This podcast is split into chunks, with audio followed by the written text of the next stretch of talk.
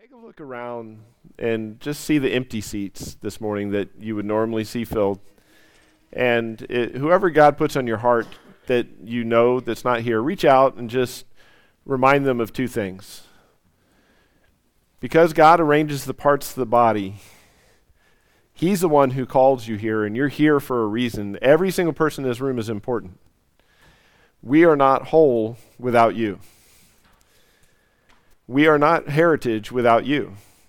No matter how inconsequential you think you are to heritage, we aren't whole without you. Pass that on to the person that God puts on your heart. Remind them that they're important for here, but also remind them that we love them and that we miss them and that they're not alone. I mean, I know several several are locked away indoors dealing with COVID and, and other things. And I think a message that says, hey, I know you, I know you feel horrible. I know you feel like you want to crawl under a rock and die, but you're loved and you're missed. Um, I just think that's important. That's, that's a part of who we are. Um, so just try, look around and see the empty hole and go, hey, I'm going to send a note to them. And to small group leaders, definitely make sure you, you guys that we talk to our people and, um, and reach out to them today. Uh, one other little thing of um, cleanup here from last week, I kind of reflected on how I explained something, and it was um, really, really horrible. I did a really poor job. Um, I got kind of wrapped around on one point and then forgot to say the rest of it, basically, is what happened. Um, and I talked about burdens, things that happen to you not being your cross that's not your cross to bear. If you look at scripture, like James 1, for instance, count it all joy when you suffer trials of many kinds. The trials and tribulations are things that God uses to show his faithfulness, to, to mold you, to shape you. To, and scripture's pretty consistent with that. Bearing your cross, it's about the gospel, but it's not just about the gospel of your salvation in the moment. It's also about living out the gospel. And how do we do that? Jesus is the example of what it means to bear your cross. He set his face to Jerusalem and he kept walking to Jerusalem even though, though he knew what was waiting for him there. Even though he could have called a, called a legion of angels to rescue himself from the cross, he hung there until he died.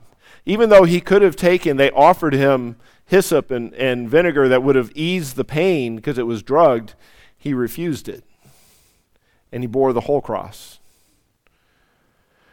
Bearing your cross means that you obey the Lord and follow him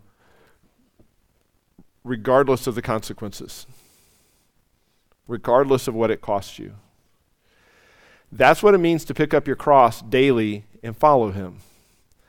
You follow him in obedience regardless of the consequences. If it costs you your life, you follow him.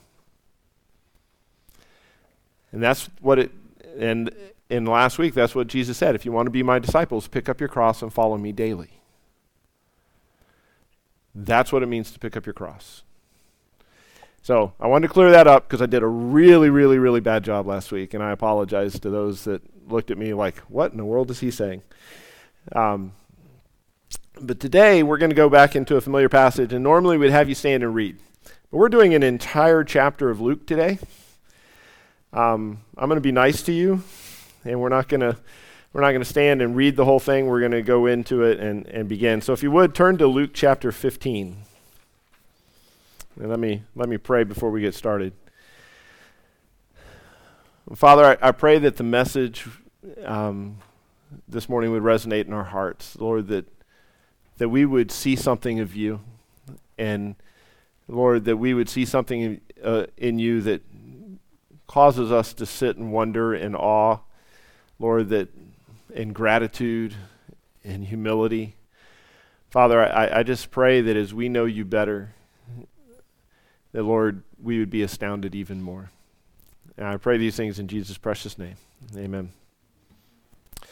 Well, let's uh, set the setting here. There's an ongoing thing that's been going on where Jesus has been, over the last se- several chapters, Luke felt like it was necessary to, to show the times that Jesus is saying, Look, I've come for the poor and the sick and those who are struggling.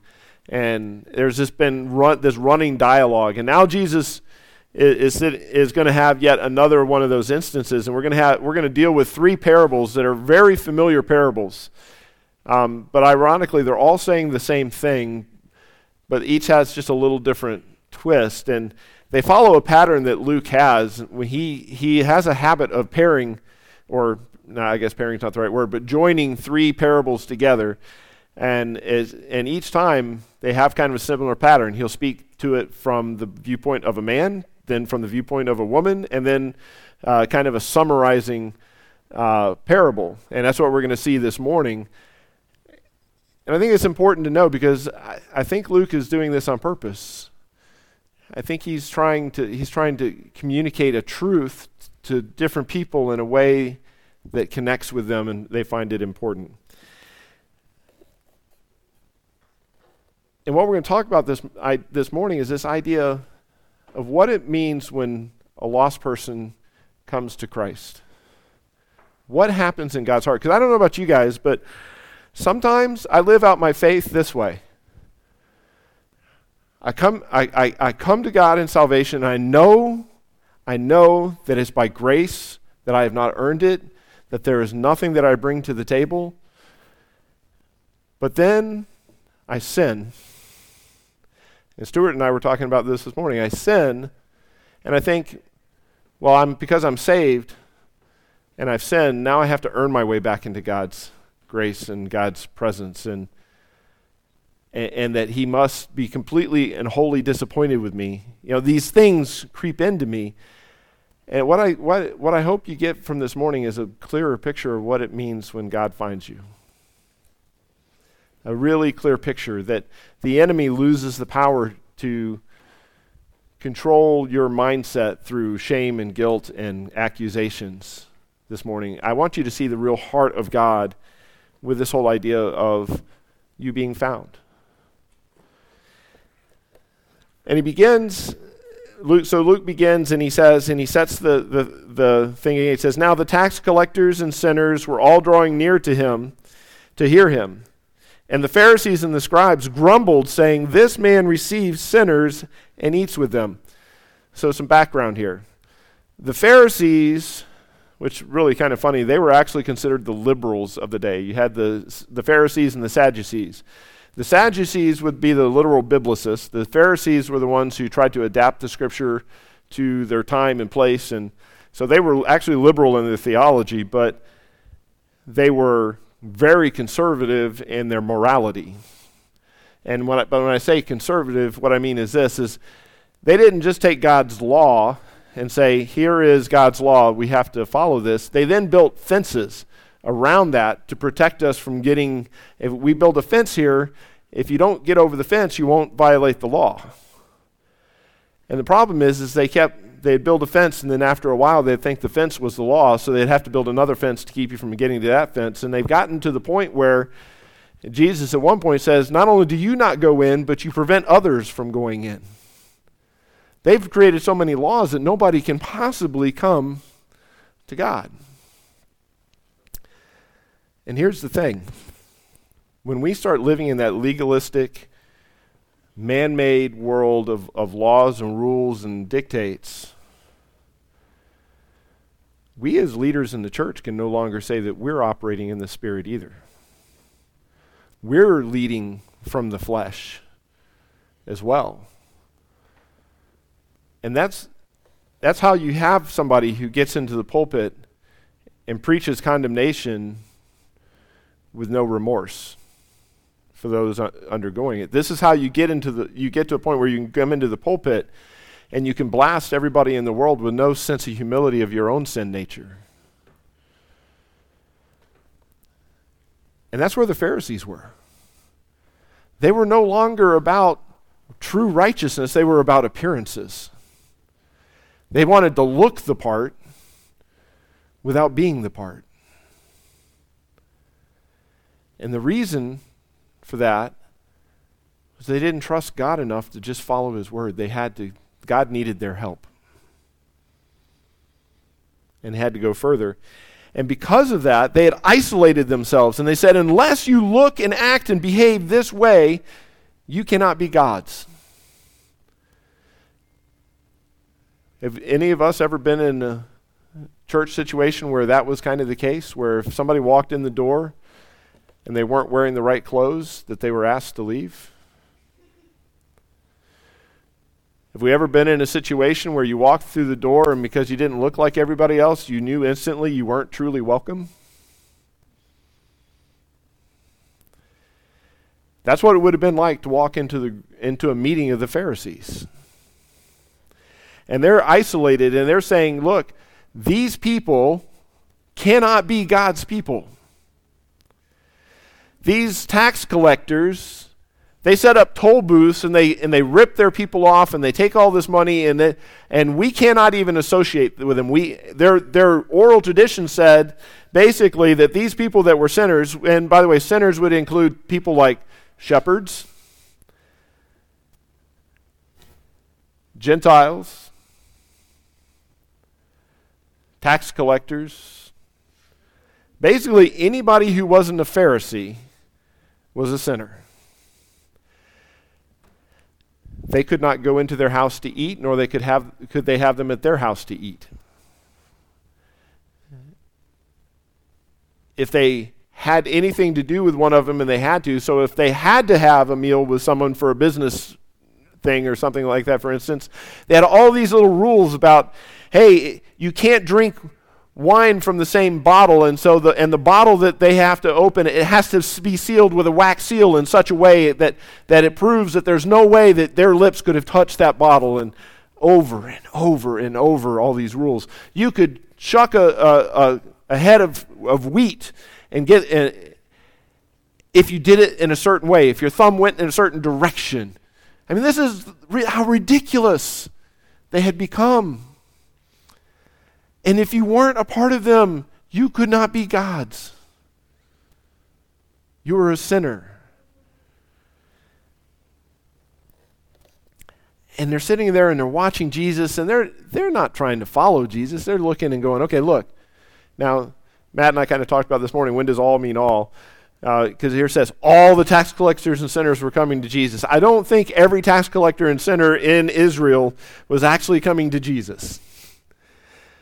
It means that a lot of them were. That those were here, they were hearing about him and they were coming and just it, like it was the norm. It was the norm that every day these people felt comfortable walking up and, and coming to Jesus. And, church, this is who I want Heritage to be. I want us to be like our Lord Jesus as he walked the earth, that we are a comfortable place for those who the rest of the world considers sinners and, sh- and wants to stay away from them. I want them to be able to come here. I want them to be able to come here and meet God. We have to reflect that. When somebody walks through those doors, no matter what they look like, I want them to feel like they can meet God here. I want us to reflect what Jesus was doing, that it, I think it would be really cool if our reputation got to be such that people all over the streets were like, that's a good place to go. That would be awesome. To the point where people go, all the, all the sinners in, in Greenville keep going over there. that would be awesome. So, how did Jesus respond to these Pharisees and their accusations? He, he does it with a parable. He says, So he told this parable What man of, of, of you, having a hundred sheep, which, by the way, is a very modest flock, wealthy people would have upwards of 300, 400, 500 flock, uh, sheep in their flock. So this is just kind of a smallish, average flock. Does not leave the 99 in the open country and go after the one that is lost until he finds it. Now, let me give you some shepherding 101 here um, because there's so many passages that deal with shepherding, and it's, it's good for you to understand what's going on here. So, a lot of times, shepherds would travel in bands. So, maybe I owned 100 sheep, and I hired a shepherd, and he, he shepherded my, my flock. And he would take them out and he would find grazing land for them. But there would be other shepherds. Dee's shepherd would be out there and he'd have 200 sheep, and then Charles' shepherd would be out there and he'd have 100 sheep, and, and they'd all be grazing on the same hill. And then at night, what they would do is they, ha- they would build these, these sheep pens. They would take branches and thorn bushes and whatnot, and they would basically build a corral. They would build the corral and they would they would take all of their sheep and they would put all of their sheep in the corral and then one or two of them would lay across the gate of the opening that they herded the sheep into. They would, they would lay across that gate to keep the animals out and keep the sheep in. Thus, when Jesus in John says that he is the gate, that's what he's referring to. He's the one who sits at the, at the gate and protects the, the flock. Now, if they're in town, if you look at the way a Jewish town was normally built, like grandma and grandpa would be here, and then then all the brothers would build houses uh, around in a square, and then the grandchildren would, buy, would build houses, and, and, and they would create basically this big, long courtyard surrounded by all their little houses, and the whole family would live in this little compound. And at night, they would take their flocks and they would herd them into the compound, and they would shut the gates, and they would and, and, they would live and they would be in there. And so when Jesus says he is the gatekeeper, he's the one who has the key to that gate that comes into the compound where the where the sheep are kept. So when he says here that the shepherd leaves the 99, in all likelihood, what they would have heard was that the 99 get put into the sheep pen, the other shepherds are there, and, and the sheep are not unguarded. They're not just left in the open field to fend for themselves. And he goes and he finds the one that is lost. Now, interestingly, when a sheep is lost and out by itself, one of the things that would happen is it sheep are not very intelligent animals just in case you didn't realize that. So when Matt and I say that you're our flock, we're not always complimenting you.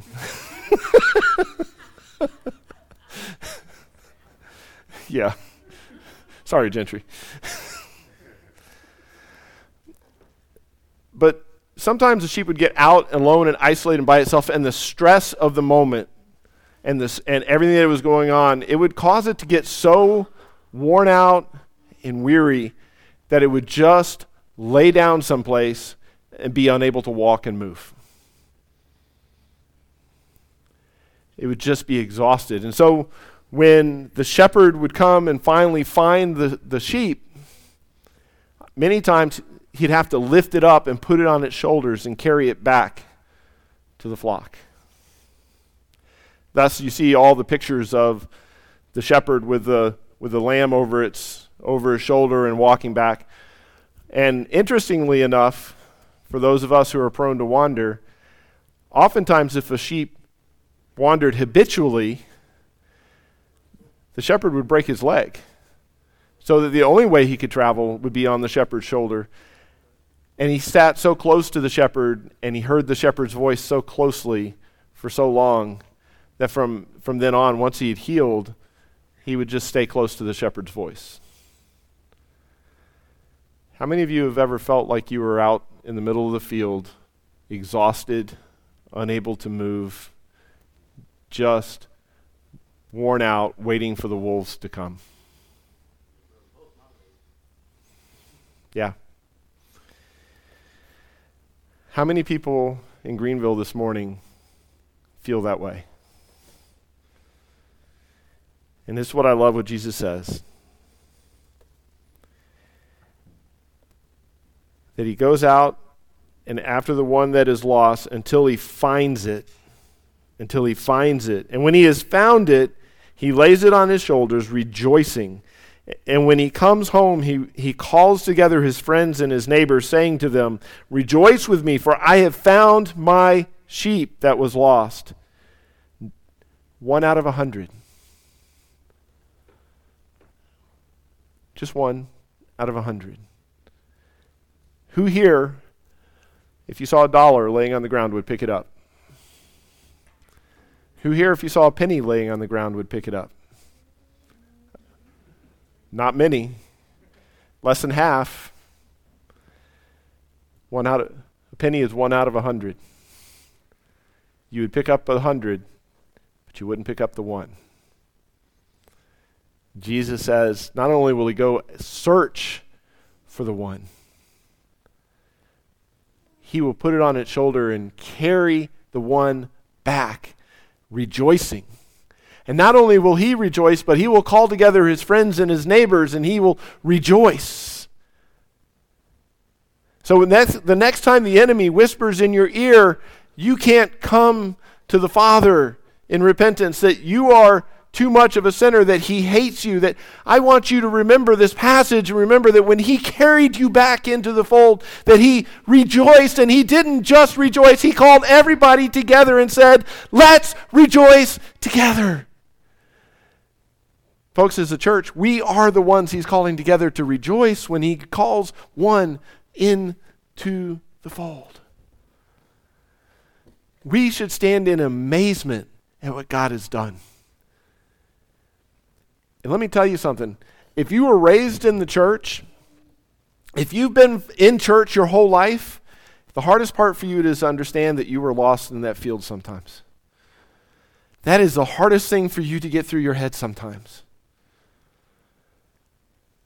I'm just going to tell you, you are as lost and alone in that field and as much a sinner lost as the drug addict who lived in a field.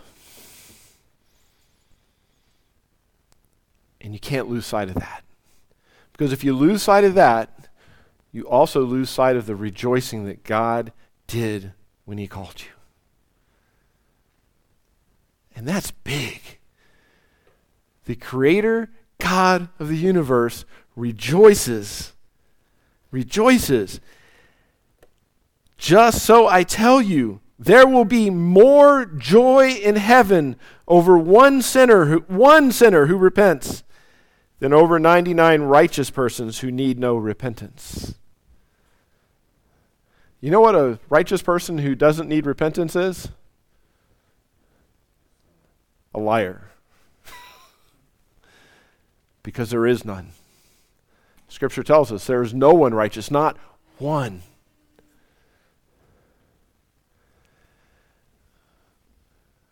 There will be more rejoicing in heaven over a truly repentant sinner than over 99 hypocrites who think they're righteous.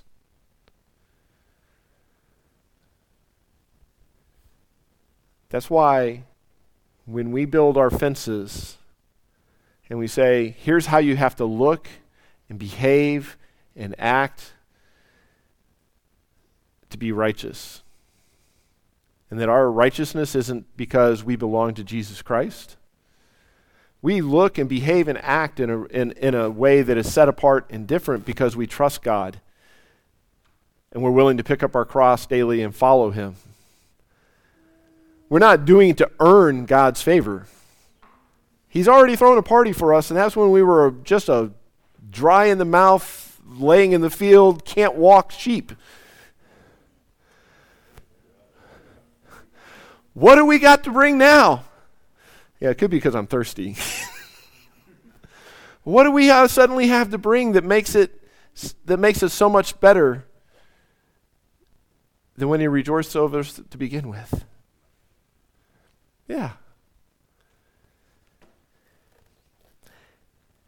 It's interesting. Flip over in your Bibles, if you would, to Ezekiel 34. Not, not earlier in Ezekiel, like Matt wanted me to read from. Oh, thank you. You're awesome. Okay. C- Caleb's now a deacon in training. 34. Now, just if you don't find it, that's okay. Just sit and listen. I, I, want you to I want you to capture this.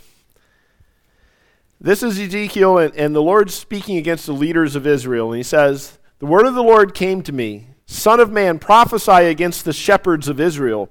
Prophesy and say to them, even to the shepherds, Thus says the Lord God, Ah, shepherds of Israel, who have been feeding yourselves. Should not shepherds feed the sheep? You eat the fat, you clothe yourselves with the wool, you slaughter the fat ones, but you do not feed the sheep.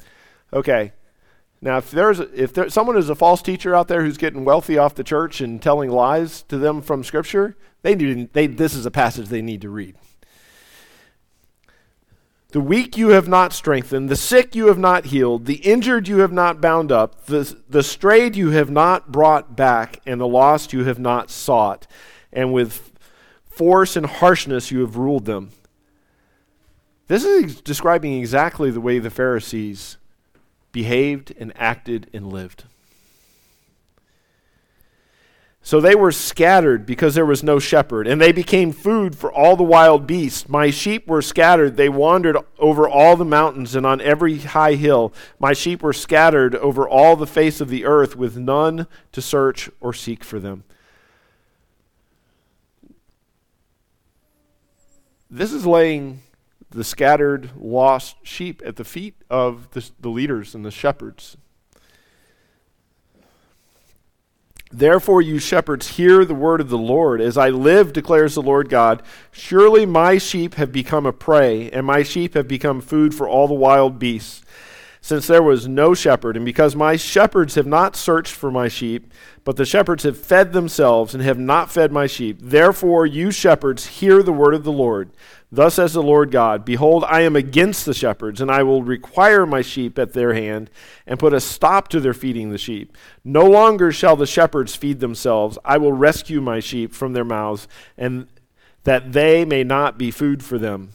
For thus says the Lord God Behold, I, I myself will search for my sheep, and will seek them out. As a shepherd seeks out his flock when he is among his sheep that have been scattered. So I will seek out my sheep, and I will rescue them from the places where they have been scattered on a day of clouds and thick darkness. And I will bring them out from the peoples and gather them in, from the countries, and will bring them into their own land. And I will feed them on the mountains of Israel by the ravines eh, and in all the inhabited places of the country. I will feed them with good pasture, and on the mountains heights of Israel shall be their grazing land.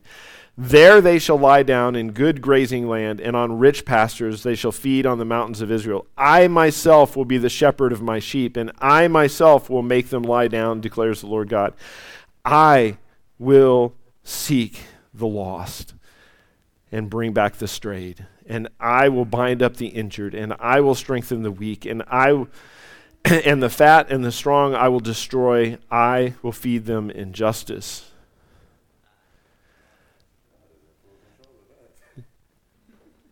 Jesus is declaring to the Pharisees, He's here for His lost sheep, of which you and I are one.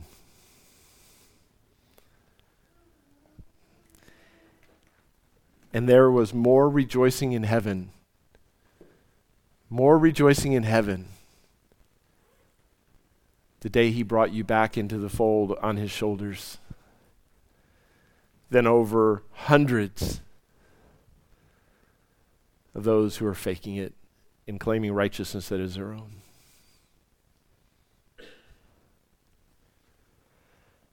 When you start feeling like you're not unimportant, when you start feeling like your salvation doesn't matter, when you start feeling like you're just a cog in the wheel, I want you to realize that when you, you Margie, when you had that prayer in, in your room and you, bet, you got on your knees, there was rejoicing in heaven.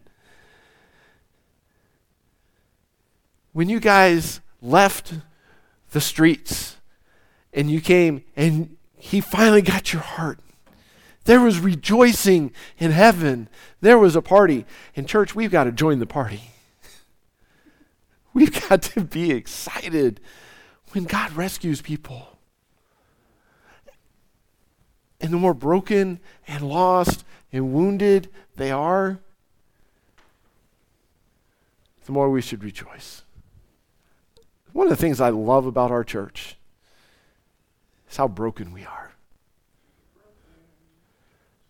I love that about us because you know what it shows? How great is the mercy of our God.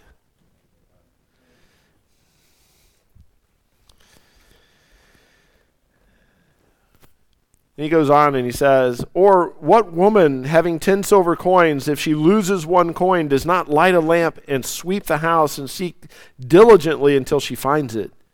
And when she has found it, she calls together her friends and neighbors, saying, Rejoice with me, for I have found the coin that I lo- had lost. Just so I tell you, there is joy before the angels of God over one sinner who repent, repents. Now, there's a lot of discussion. Okay, is a silver coin? Is it is it expensive? Or? The parable doesn't tell us. And let me give you this: get used to interpreting parables and looking for the simple message. Don't add value to, well, the silver coin was this and this was this. It was valuable to her. Now, you can conjecture why it may have been valuable to her. Maybe she didn't have a lot of money. Uh, one, one thing a lot of Bible scholars believe if you see pictures of ancient uh, times, they had the women wore these little, these little uh, headbands and they had coins that would go around. I think I, I have a, like a picture there, and you'd see the little coins. Those, those coins were her dowry.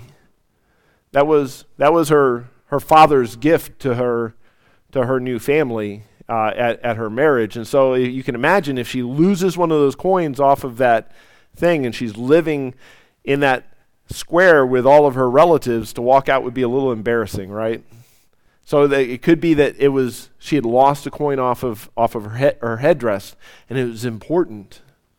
But the the important thing to remember is the coin had value to her and she searched diligently.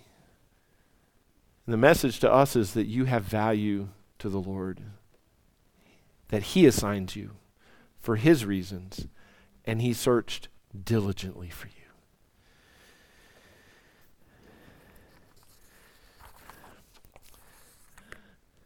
Then he tells this parable, and in this parable, it's, a, it's the parable of the prodigal son. And, and he's been speaking so far of the lost and the seeker. And now he's going to bring in a, sec, a second uh, or, or a third person is the lost and the seeker. And then there's the observer. And I Piper talks about this, and I think I agree with him. Jesus, probably one of the few times in his ministry, turns and has a gentle message for the Pharisees if they'll only hear it. And he said, There was a man who had two sons. And the younger of them said to his father, Father, give me the share of, of, property that is coming to me. And he divided his property between them. Now, this is the younger son, and the way this worked is this being a younger son in many Asian cultures is a really raw deal. Um, first off, the oldest son would get the majority of the inheritance, he would get two thirds of everything the father owned. The remaining one third would go to would be divided between the other sons. And if there were, and then additionally, all the daughters, their dowry would come out of that one third. So instead of taking the dowry out of the two thirds that goes to the oldest brother, they, uh, the youngest brother was the one have to he'd have to give up part of his so his sisters could all get married, right?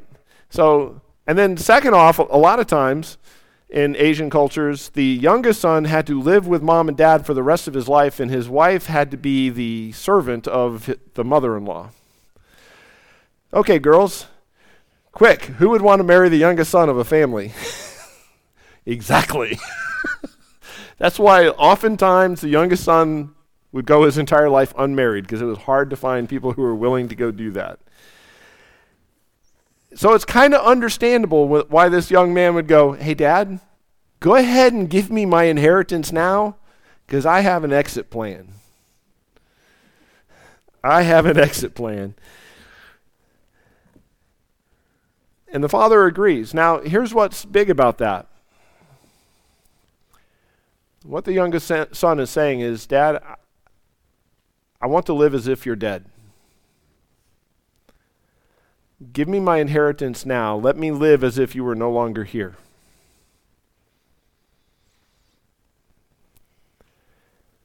Do we ever do that to our Heavenly Father?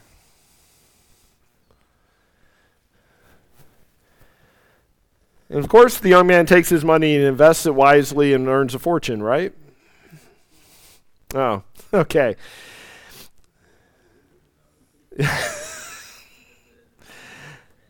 Yeah. not many days later, the younger son, now get this, not many days later, when I said he had an exit plan, I was serious.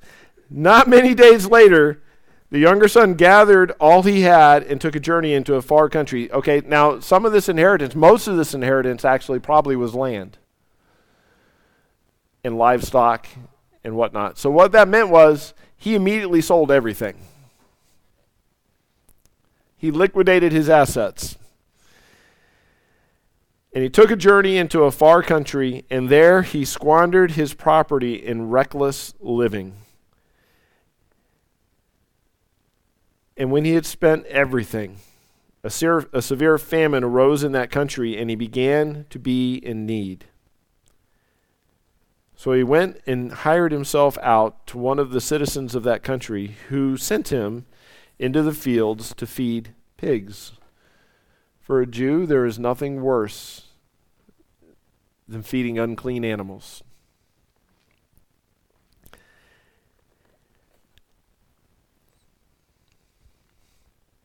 Basically, what Jesus is saying is this kid squandered everything that he'd been given and he had to live in shame. In absolute shame. I don't know about you guys, but I've been there. And what I want you to follow is the path of what how not the son but the father. And he was longing, he was hungry. He's longing to be fed with the pods that the pigs ate, and no one gave him anything. He's sitting there feeding the pigs this nasty food that is inedible for humans, and he's going, I wish I could just eat that. Now, the parable doesn't tell us why he didn't eat it, couldn't eat it. It just says he couldn't. The picture you need to get here is this He's living in shame. He is hungry. He is destitute. All those people who partied with him and lived off of his wealth, none of them will give him anything. Mm-hmm. But without that, he would never have come to his senses. But when he came to himself, literally came to his senses, he said, how many of my father's hired servants have more than enough bread, but I perish here with hunger? I will arise and go to my father, and I will say to him, Father, I have sinned against heaven and before you. I am no longer worthy to be called your son. Now, it's, it's interesting. Here, catch this. Sometimes in allegorizing, and I've been really guilty of this, we will make the Father God. It's important because when he says that I have sinned against heaven, he's saying I've sinned against God. So Jesus very subtly says, look, the point, stick to the point of the story. He's not making the Father God. He's saying, hey, there's a, there's a message to be given here, and it fits all the other messages.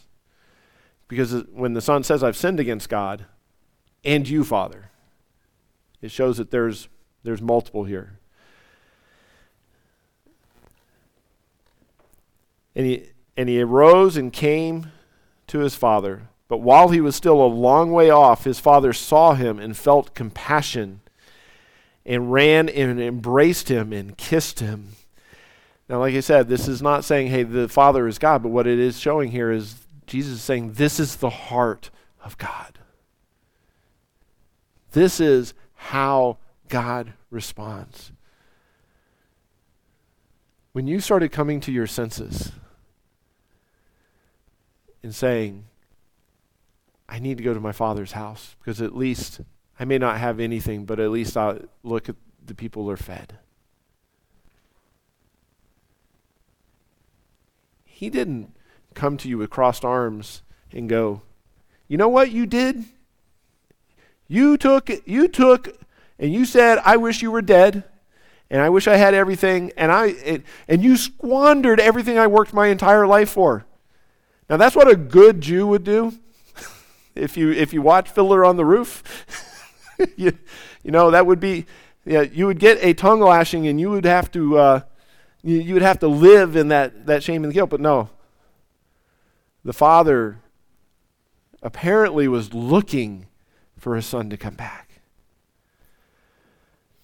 He was looking for his son to come back. And look, in Jewish culture, in the Eastern world, there, people didn't run. The idea of running towards somebody was incredibly undignified. The fact that the father ran to the son said, I don't care what anybody thinks. There's my son. And he runs to him, feeling compassion and he embraces him and he kisses him. And the son has this big prepared speech and he breaks out his note cards and he says, And the son said to him, Father, I have sinned against heaven and before you. I am no longer worthy to be called your son. And of course, the father said, You're absolutely right, you dirtbag. No. He says, But the father said to his servant, He ignored that in his son. He said to his servant, Bring quickly the best robe. That's the one they would have set aside for really important guests to come into the house. And put it on him. And put a ring on his hand. That would be the family signet. And he said, and shoes on his feet. Look, the servants in the household typically weren't given shoes. Those shoes are important. That's the father saying, No, you're not coming into my house as a servant, you're coming into my house as my son. And we come to God in our shame and our guilt and, recognizing our sin, and, and we confess and we repent. And instead of rubbing our noses in it and reminding us how wicked and evil we are, he declares to the entire world, This is my child. You aren't in God's house as an unwelcome visitor. You're in God's house because He has declared you His child. You. Not the person sitting next to you, not somebody else. You. You have been declared his child. He's put the robe on you. He's put the ring on you. He's put shoes on your feet. And look what else. And bring the fattened calf and kill it, and let us eat and celebrate. For this my son was dead, and he is alive again. He was lost and is found, and they began to celebrate. You're not in the house because of begrudging forgiveness. You're in the house because we wanted to have a party, and you're the guest of honor. Don't let the enemy steal that joy from you. Don't let your own sinful nature steal that from you. Walk in it. You're a precious, lost, but found child of the Father. And then there's this other son, though. Now, his oldest son was in the field, and I really believe this is Jesus talking to the Pharisees. And he came and drew near to the house, he heard music and dancing. He saw the party they were throwing for this lost person. And he called one of the servants and asked what these things meant. And he said to him, Your brother has come, and your father has killed the fattened calf, because he was received because he has received him back safe and sound. But instead of joining the party, but he was angry and refused to go in.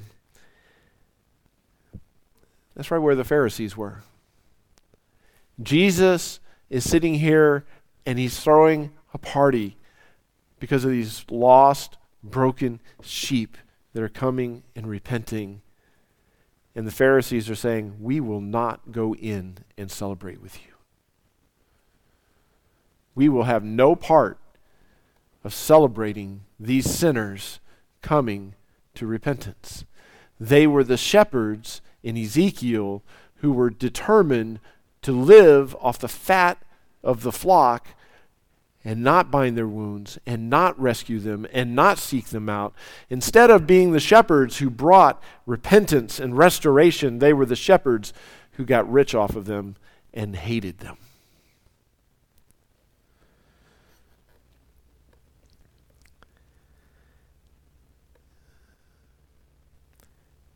But he was angry and refused to go in. His father came out and entreated him.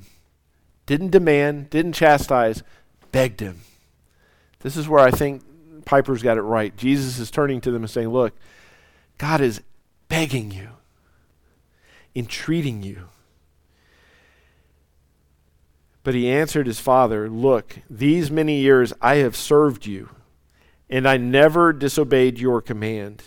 Yet you never gave me a young goat that I might celebrate with my friends. Now, listen very carefully to the language. For all these years I served you.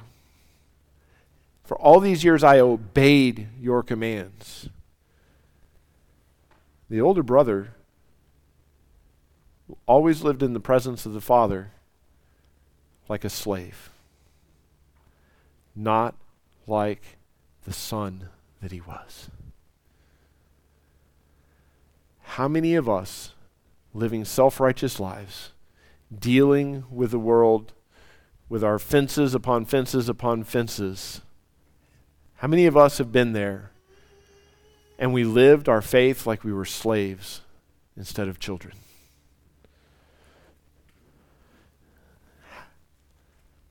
How much pity we should have for the Pharisees.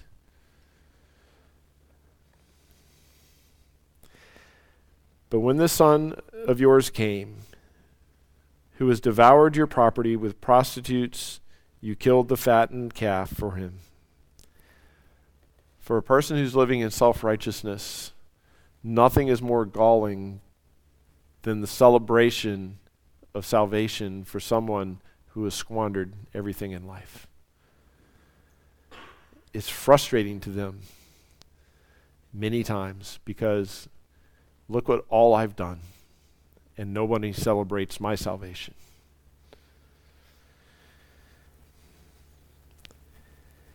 And he said to him, Son, you are always with me, and all that is mine is yours. It was fitting to celebrate and be glad, for this your brother was dead, and he is alive. He was lost and is found. What he's, why don't you come in and join the party. It's always been available for you to come and have a party. But you were so busy being a slave, you didn't act like my son.